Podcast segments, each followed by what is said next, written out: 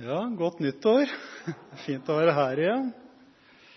Nå får vi se åssen dette går. Briller ble litt ødelagt, så nå har jeg bare på én sånn Det er litt dårlig med oss i Norge, vet du. Vi har lite, så det er litt fattigslig. Så dere, får unnskylde oss.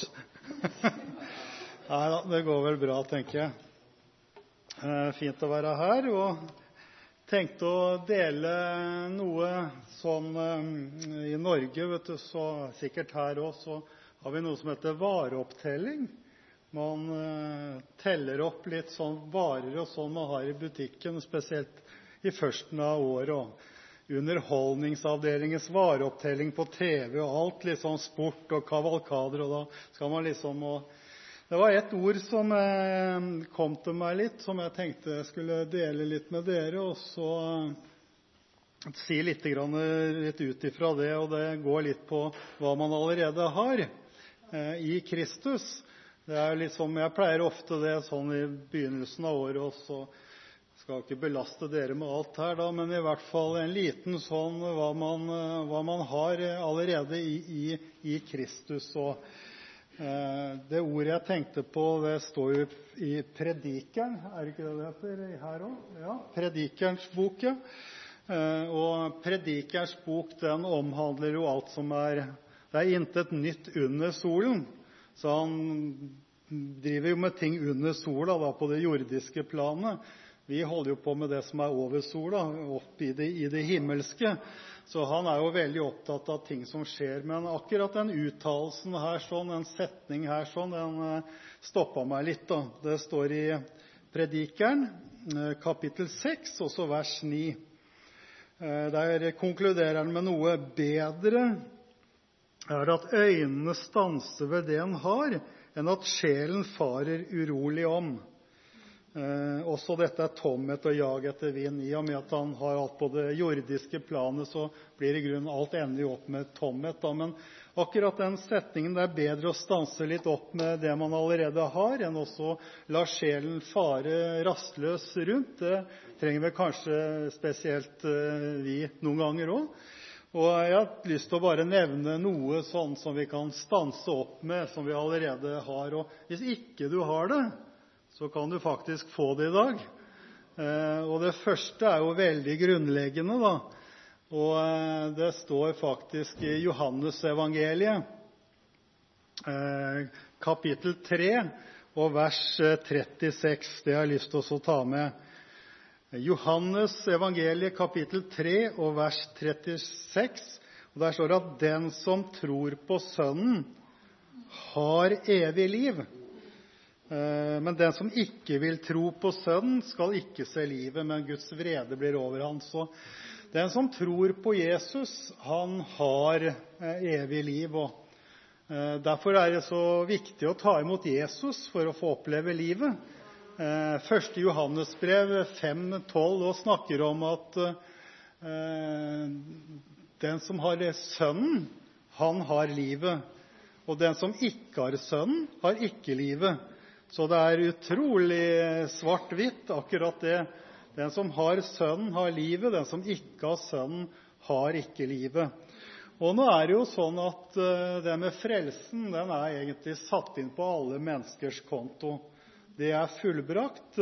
Gud har gjort sitt verk i Kristus, og alle mennesker i hele verden har allerede tilgang til denne frelsen i Kristus.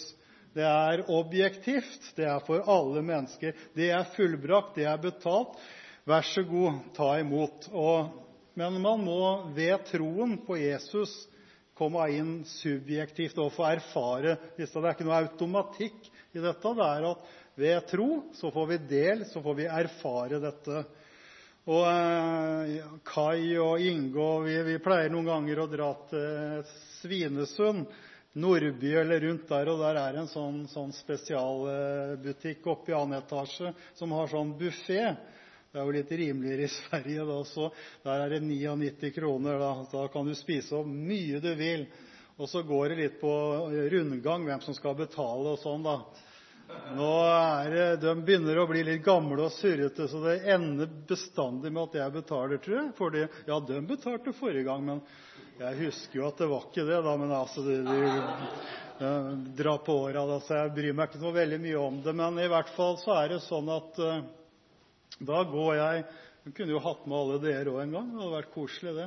Så går jeg bort med visakortet, og så døtter jeg det inni, og så betaler jeg for alle sammen. Alt er betalt. Og så kan jeg si, gutter, nå er det vær så god, nå kan dere bare forsyne dere. Men det er jo klart det at hvis de da sier at nei, det Ja, kanskje én går inn og tar del i dette festmåltidet, mens de andre egentlig trekker seg litt unna, så er jo det veldig trist da, at alt er betalt. Vær så god, forsyn dere. Og enda verre er det kanskje hvis en bare går bort og så Ja, ja, jeg får ta, litt grann brokkoli, en sånn liten en sånn, og så en halv potet. Det får, være Ja, ja, men, dere kan ta så mye dere vil. Det er betalt, det er fullbrakt. Han inviterer oss inn i alle rikdommene som er, i Kristus. Men den som har tatt imot Jesus, den som har Sønnen, han har livet og alt dette som det inkluderer. Og da har vi faktisk fått del i evig liv. Og det er fantastisk. Og det evige livet er noe vi allerede har nå. Eh, når du har tatt imot Jesus, så har du evig liv. Og det livet betyr det at det er Guds eget form for liv. Evig betyr det er et liv som alltid har vært, alltid har eksistert og alltid kommer til å eksistere. Så når vi har tatt imot Jesus, så har vi Guds eget form for liv på innersida. Et liv som aldri har vært i berøring med synden, aldri vært i berøring med denne verden. Et hellig og rent liv fra evigheta. Vi er jo bare evige i den ene enden. Men Gud er fra evighet og til evighet. Og i det øyeblikket vi tok imot Jesus, så har du fått del i evig liv og Guds eget liv, som døden ikke kan røre. Så selv når vi går ut av denne tiden her, sånn, så kan døden aldri røre dette livet vi har på innersida her og nå.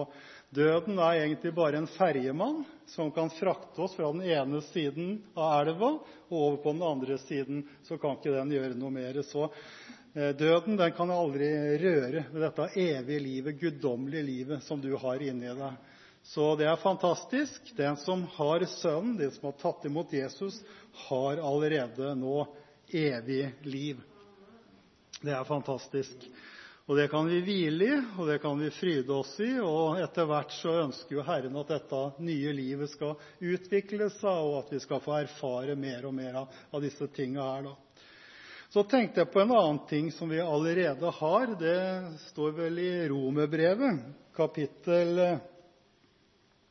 5 og vers 1. Eh, der står det at da vi nå er rettferdiggjort av tro, har vi fred med Gud ved vår Herre Jesus Kristus. Så nå har vi allerede fred med Gud. Hvorfor det? Jo, fordi vi er rettferdiggjort.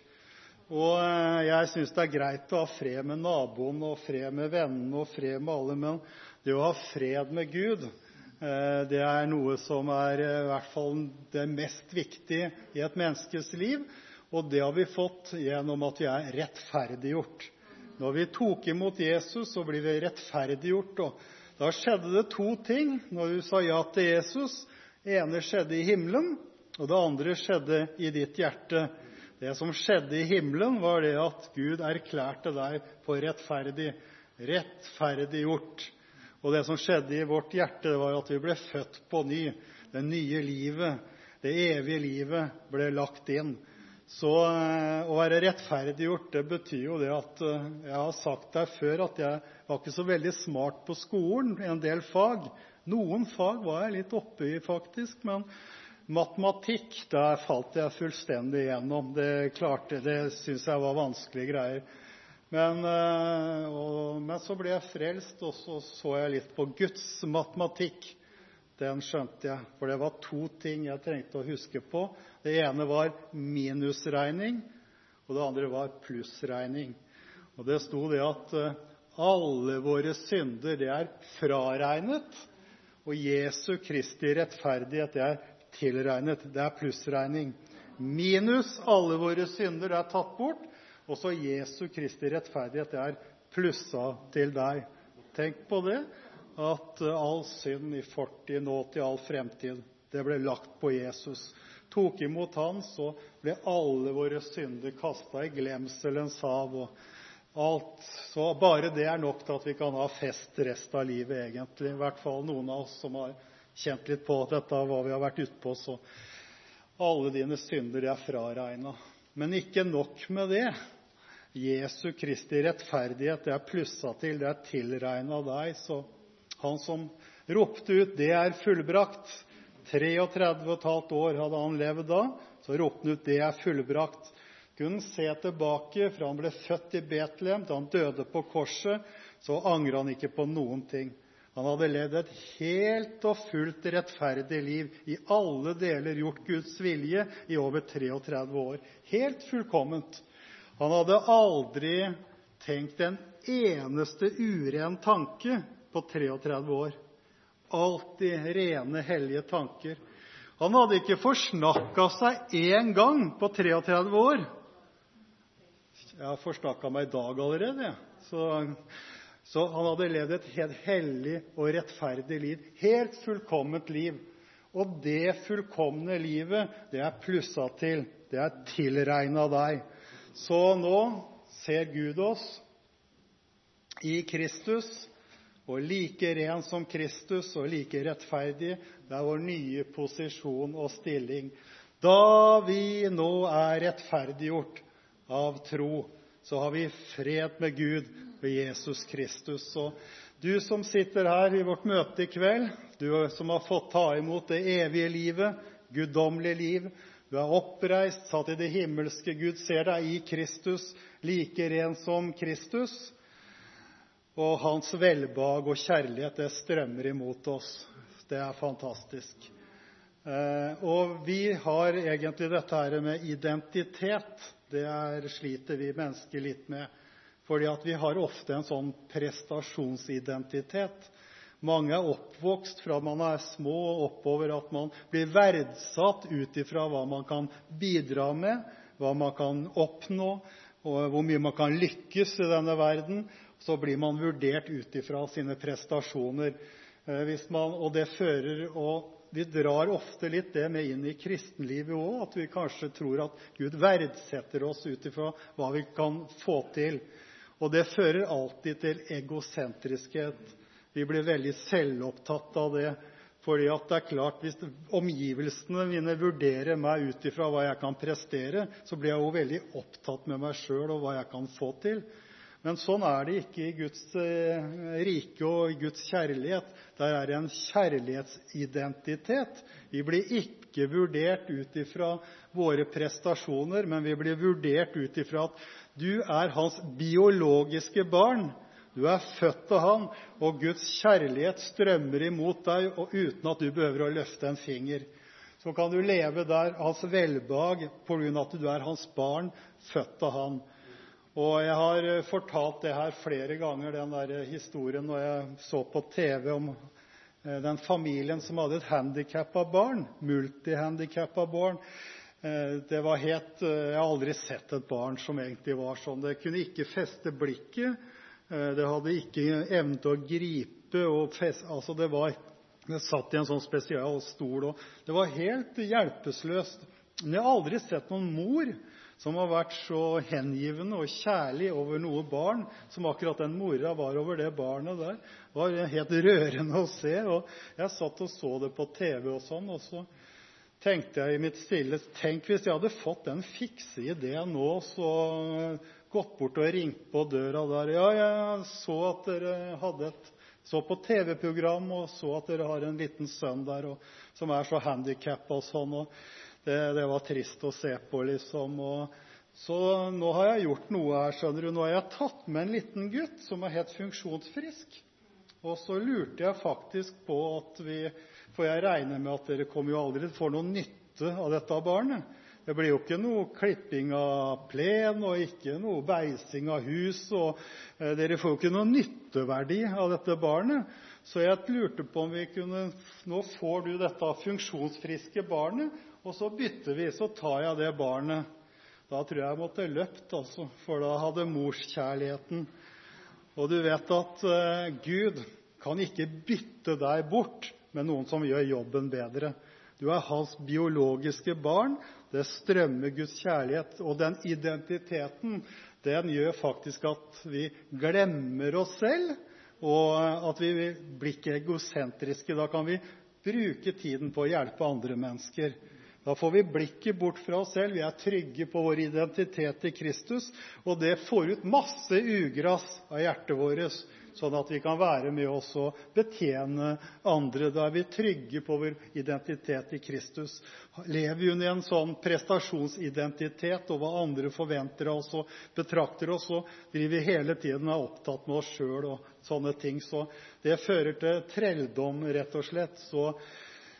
Du er rettferdiggjort, du er oppreist, satt i det himmelske, du er født av Han, du er Hans barn. Det strømmer guddommelig nåde og kjærlighet. og ut ifra det får det masse ugress ut av hjertet vårt, sånn at vi kan fryde oss i, hans eh, nærhet. En annen ting som jeg har lyst til å peke litt på, det er at vi faktisk eh, har to talsmenn nå.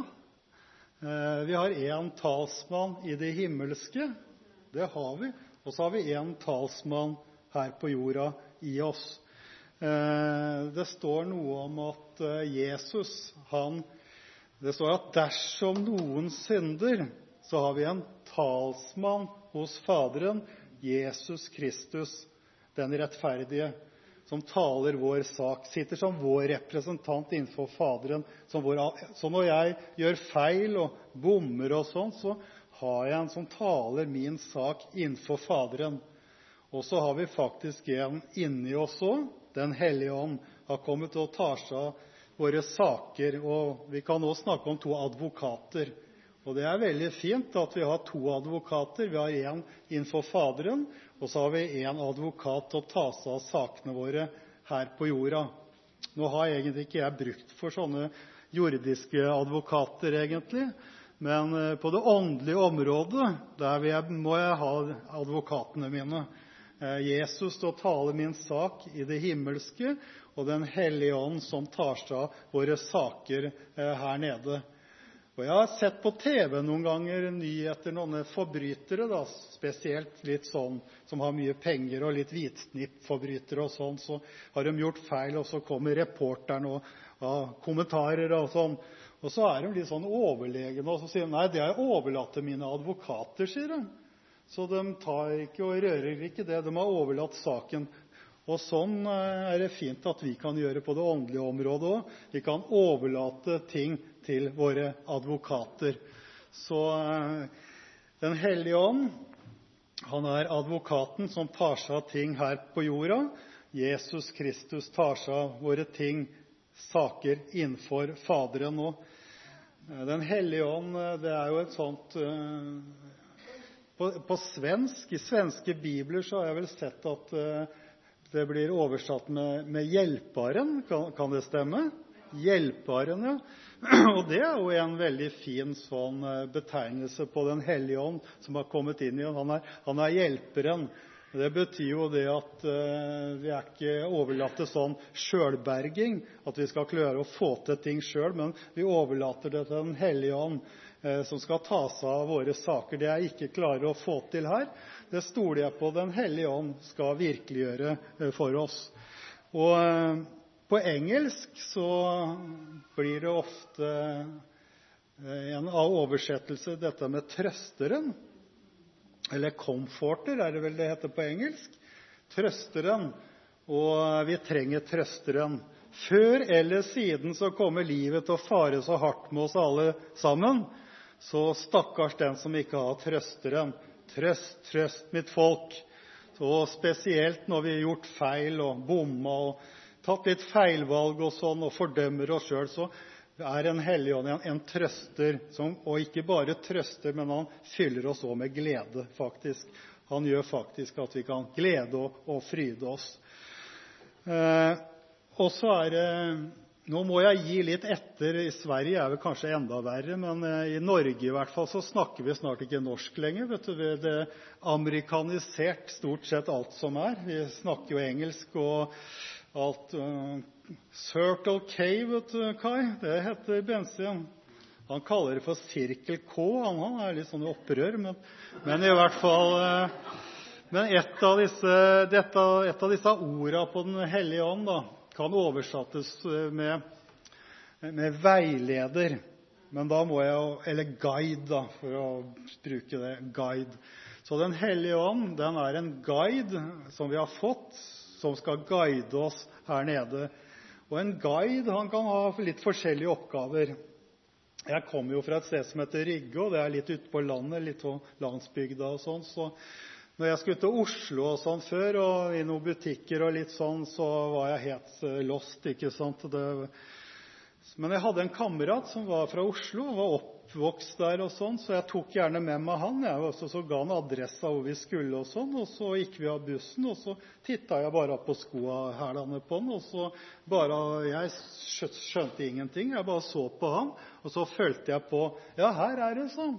Ja, så flott, da. Jeg var jo ikke kjent i det hele tatt, men jeg hadde med en som var kjent med han. Han manøvrerte så fint. Og en guide vet du, han kan ha en sånn fantastisk oppgave. Jeg har møtt mennesker som har vært tre uker på ferie i en storby. Og så har de faktisk mer kunnskap om den byen enn fastboende som har bodd der hele livet. Og hvorfor det? Jo, de hadde en dyktig guide og Den hellige ånd han er en sånn dyktig guide, for han vil vise oss det som er absolutt mest verdt å se, og fortelle oss det som er absolutt mest verdt å vite. Og selvfølgelig det mest viktige er jo dette med Golgata-verket. Han vil åpenbare de tinga der. Så Den hellige ånd er òg en guide i dette landskapet. Han skal veilede oss til den hele og fulle sannhet. Derfor så har vi allerede fått den ånden inni oss som skal veilede oss og hjelpe oss på denne reisa. da. Men en guide har faktisk en litt annen oppgave. og eh, I Norge så leste jeg om en som eh, han, Vi har sånne isbreer i Norge. Dere vet hva isbre er? og Oppafor Bodø er en isbre som heter Svartisen. En veldig svær sånn. og Der kommer det masse turister for å se på dette her sånne fra Japan og kameraer og sånn. vet du. Eh, og så var det en gutt som studerte i Oslo. Han var fra det stedet, så på sommeren dro han hjem og så tok seg sommerjobb som guide fordi han var lokalkjent. Han hadde vokst opp der, han kjente alle ting.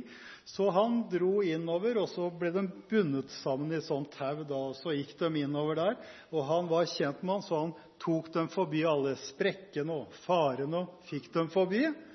Og så førte dem trygt. Og Den hellige ånd er en sånn kjentmann som kjenner alle farene og dumpene i det åndelige landskap og rundt forbi. Så vi må faktisk våge å stole litt på han som bor inni oss. Det står i 1. Johannes brev noe helt radikalt. Det er at vi har salvelse av Den hellige og vet alt. Er ikke det litt å ta litt hardt i? Nei, men han som bor inni oss, når vi lever i forening med han, så kjenner vi hva som er riktig, hva som er galt, hvor vi skal være forsiktige når vi får rødt lys. Og våg faktisk å stole på han som bor. Hvis ikke du kjenner fred for ting inni deg, så la det være å vente den, kommer. Så guiden Men hvis det går galt, da Hvis en av disse her hadde ramla ned i en sprekk, så var de bundet sammen med guiden, så da kunne det bli dratt opp igjen. Så hvis vi går litt feil, så er jo ikke løpet kjørt. Nei, da kommer Den hellige ånd. Det står faktisk at oppdrar oss. Den hellige ånd oppdrar oss til å fornekte. Så han er en oppdrager òg. Så vi har en fantastisk eh, guide. Han viser oss det som er aller mest verdt å se og høre om Kristus, samtidig som han leder oss utenfor og farer og alle disse tinga er. Og så har vi jammen to forbedere òg. Vi har Jesus Kristus ved Faderens høyre hånd, som alltid lever for å gå i forbønn for oss. Og så står det at vi vet jo ikke åssen vi skal be sånn som vi burde. Der kommer Den hellige ånd oss til hjelp. Så det er fantastisk. Da har vi faktisk to forbedere også. Og jeg er glad for alle som ber for meg. Noen ber litt, og noen ingenting, og noen mye, kanskje. Men vi har én innenfor Faderen som ber 24-7, er det ikke det det heter? Nå begynner jeg å snakke amerikansk sjøl her. Han lever alltid. Og jeg tror personlig at han nevner hver enkelt en av dere ved navn og løfter dere og meg innenfor Faderen. Han alltid lever for å gå i forbønn. Eh, og samtidig så Vi vet jo, vi står jo litt fast noen ganger når vi skal be for mennesker. Eh, vi klarer ikke å uttrykke det i ord, og noen ganger er nøden så stor òg, så vi klarer ikke å ikle ting ord. Så har vi Den hellige ånd, som faktisk òg er etter Faderens vilje. Han går i forbønn for de, de hellige. Så da har vi i hvert fall stilt oss utrolig bra, vi som er frelst. Og vi har både to talsmenn og to forbedere. Og så har vi dette her som eh, står i Hebreerne kapittel 10 og vers 19. Det står at vi har i Jesu blod frimodighet til å gå like inn i helligdommen. Så det er alltid åpent hos Gud. Det er alltid åpent hos Gud. Hvis det er stengt noen steder, så er det nok dessverre i ditt hjerte. Hos Gud er det alltid åpent. I Jesu blod kan vi komme like inn. Og Derfor oppfordrer eh, Bibelen nå at la oss tre frem med frimodighet. Og litt lenger ned så står dette verset som vi siterer så ofte.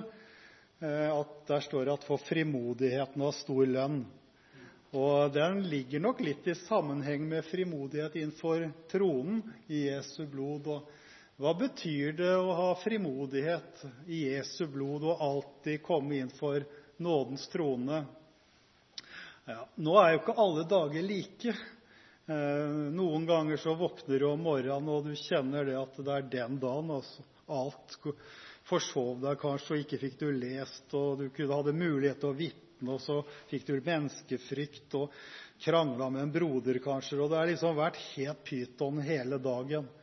Men så er det jo andre dager at yes, dette er min dag. altså. Spratt opp og fikk et ord og ba og fikk gitt en hilsen og kanskje vitna for et menneske. Og det er voldsomt, dette her, altså. Og så de to dagene har vært den dagen du liksom har gått din vei, så skal du liksom fram for Gud, og det er bønnemøte og halleluja. Det er voldsom frimodighet. Og så er det den dagen det gikk på skeise, da. Det er liksom sånn Nei, orker ikke. Det er liksom Men du skjønner det at uh, den dagen du fikk det til, gir deg ikke noe mer adgang enn den dagen du ikke fikk det til. For det bygger faktisk ikke på om det gikk din vei, eller om du mislykkes. Det eneste det bygger på, er Jesu blod. Har du, har den samme frimodigheten og kan gå like inn i helligdommen den dagen du hadde en dårlig dag. Men her kommer disse følelsene våre som spiller oss ofte et puss. vet Du føler ikke sånn og alt dette her. Men i Jesu blod har vi frimodighet alltid. Det er alltid åpent hos Gud. Alltid åpent hos Gud. og Derfor så står det at 'kast ikke bort deres frimodighet, for den har stor lønn'. Så gå rett inn i Guds nærhet. Om du har fått det til eller ikke fått det, om du føler det sånn eller ikke føler det sånn. Du har akkurat den samme. Og når du da tar dette stikket, så kommer følelsene. vet du. Da kjenner du etter hvert at det er veldig godt. Så vi har frimodighet i Jesu blod. Det er noe vi alle har pga. Jesu blod innenfor eh, Faderen. Eh, det står òg at vi, har en ypperste prest, eller en ypperste som har medlidenhet med oss. Eh, det står i det fjerde kapitlet i Hebrebrevet. Jeg kan ta litt avslutningsvis der. Det er et veldig, fint vers. Hebrebrevet kapittel 4.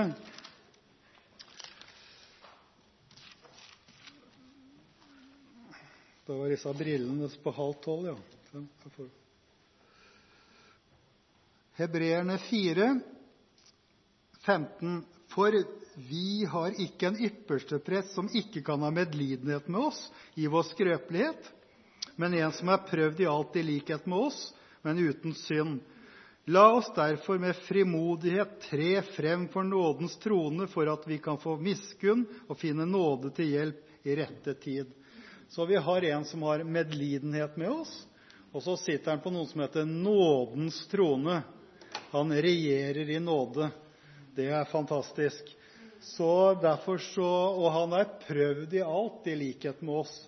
Så alt synd, alt ble lagt faktisk på, på Jesus. Eh, noen som kommer til meg som har slitt litt, kommer gjerne dette her at eh, du vet ikke åssen jeg har det. Du vet ikke hva jeg har gjennomgått. Du kjenner ikke min situasjon. Det er riktig, det. Jeg gjør ikke det. Men jeg kjenner en som vet akkurat hva du har gjennomgått. En som er prøvd i likhet med deg og meg i alle ting. Prøvd i alt. Vi, klarer ikke å fatte dette intellektuelt, at Jesus er prøvd i, alle ting og gjennomgått alle ting. Men eh, jeg tror ikke vi helt kan lodde dybden i det som skjedde på korset. disse tingene altså. Men uansett hvilken situasjon du har gjennomgått, hvem situasjon du er i, så har vi en ypperste prest som har noe medlidenhet, fordi han vet faktisk også har han levd som et menneske. Han levde ikke en sånn isolert tilværelse. Han ble sliten, han ble trøtt, han har fått oppleve mange ting. Så han kan komme oss til hjelp, står det, vi som både blir prøvd og frista, og vi kan få oppleve nåde og miskunnhet. Og så én ting til som jeg skal avslutte med. Det er jo det at vi har et hjemland i himmelen. Eh, vi har et hjemland i himmelen. Det står at 'i verden har dere trengsel', eh, men vær frimodig, jeg har overvunnet verden. Og vi har et hjemland i himmelen, og så står det at vi forventer, vi venter Han eh, komme. Og så står det at Han skal forvandle vårt fornedrelseslegeme og gjøre det likt med Hans herlighetslegeme. Så vi har et hjemland i det himmelske, og vi skal få nye kropper òg. Nå tror jeg av hele mitt hjerte at han kan røre ved oss her. og eh, Noen av hver kommer jo i den der reparasjonsalderen vet du, der du må nye hofter, Kai. Men etter hvert så skal vi faktisk få et herliggjort legeme som passer til vår ånd, det nye mennesket, den nye skapningen, så skal vi faktisk få et herliggjort legeme. Det er fantastisk. Og da kan vi bevege oss sikkert med tankens hurtighet. og Da blir vi uten begrensninger. Det blir fantastisk. Så vi har dette himmelske hjemlandet. Få nye kropper. Det er sluttfrelsen, vet du. Da får vi oppleve det at uh, dette er begrensa Uff, jeg sitter her. Jeg kan tenke liksom på noen palmer og Syden. og Det har vært fint å ha vært der. Men jeg er jo fysisk bundet fast uh, her jeg står. Så det blir jo bare med tankene. Men da kan vi bevege oss fritt uten, sånne begrensninger og få et herliggjort legeme. Så vi har uh, tatt en liten sånn uh, minivareopptelling nå at det er bedre kanskje å stanse litt opp med det man har, enn at sjelen liksom flakker ut etter ting. Da har du evig liv. Fantastisk. Du har fred med Gud og er rettferdiggjort. Fantastisk. Du har to talsmenn, én i deg og én hos Faderen. Du har to forbedere, Kristus i det himmelske og Den hellige ånd som eh, ber i oss. Vi har frimodighet til å alltid gå et like inn for Faderen i kraft av blodet. Og vi har eh, en som har medlidenhet med oss hele tiden. Og så har vi Ja, vi har trengsel i verden, men vi, har et hjemland i himmelen. Og så Skal vi bli overkledd med et herlighetgjort legeme. Og vi har alltid det beste foran oss. Jeg husker når jeg ble frelst, så var jeg 30 år og trodde det var kjørt. Da, liksom, var det ikke noe. Og nå er jeg over 60, og nå vet jeg faktisk at nå har jeg alt det beste foran meg. faktisk. Og det har, du òg. Så eh, Men jeg tror det er god legedom i dette òg, skjønner du. Å leve og fryde seg i disse velsignelsene. Så begynner dette nye livet å boble litt fra innersida, og så plutselig så retter du litt ryggen litt, og fordømmelsen forsvinner, og den stive skulderen Oi, nå var den borte. Og plutselig så får du senka ned. det er noe vi kaller for psykosomatiske sykdommer. Har du hørt om det? Eh, psyko, syke, har med sjel, og soma betyr kropp. Det betyr faktisk at hvis hvis ikke vi har det så godt på innersida i sjelen vår, så kan det slå ut i, kroppen vår uh, med litt stive skuldre og fordømmelse og komme inn i hvilen og fryde og glede seg, så slår dette ut i sjelslivet, og så slår det ut i kroppen òg, skjønner du. Så vi skulle fryde og hoppe og glede oss litt i Guds nærhet og takke og prise Han for alt det vi har. Så begynner dette nye livet også å slå litt ut i det, til og med i det fysiske. Så eh, Nå har ikke jeg noe legeutdannelse, men jeg kan skrive ut en eh, resept eh, på blå resept nå hva du har i Kristus, og begynn å tilbe Han, så skal du se om en Fra i morgen begynner det å bli bedre. så jeg har veldig tro på det. Amen. Da går jeg og setter meg.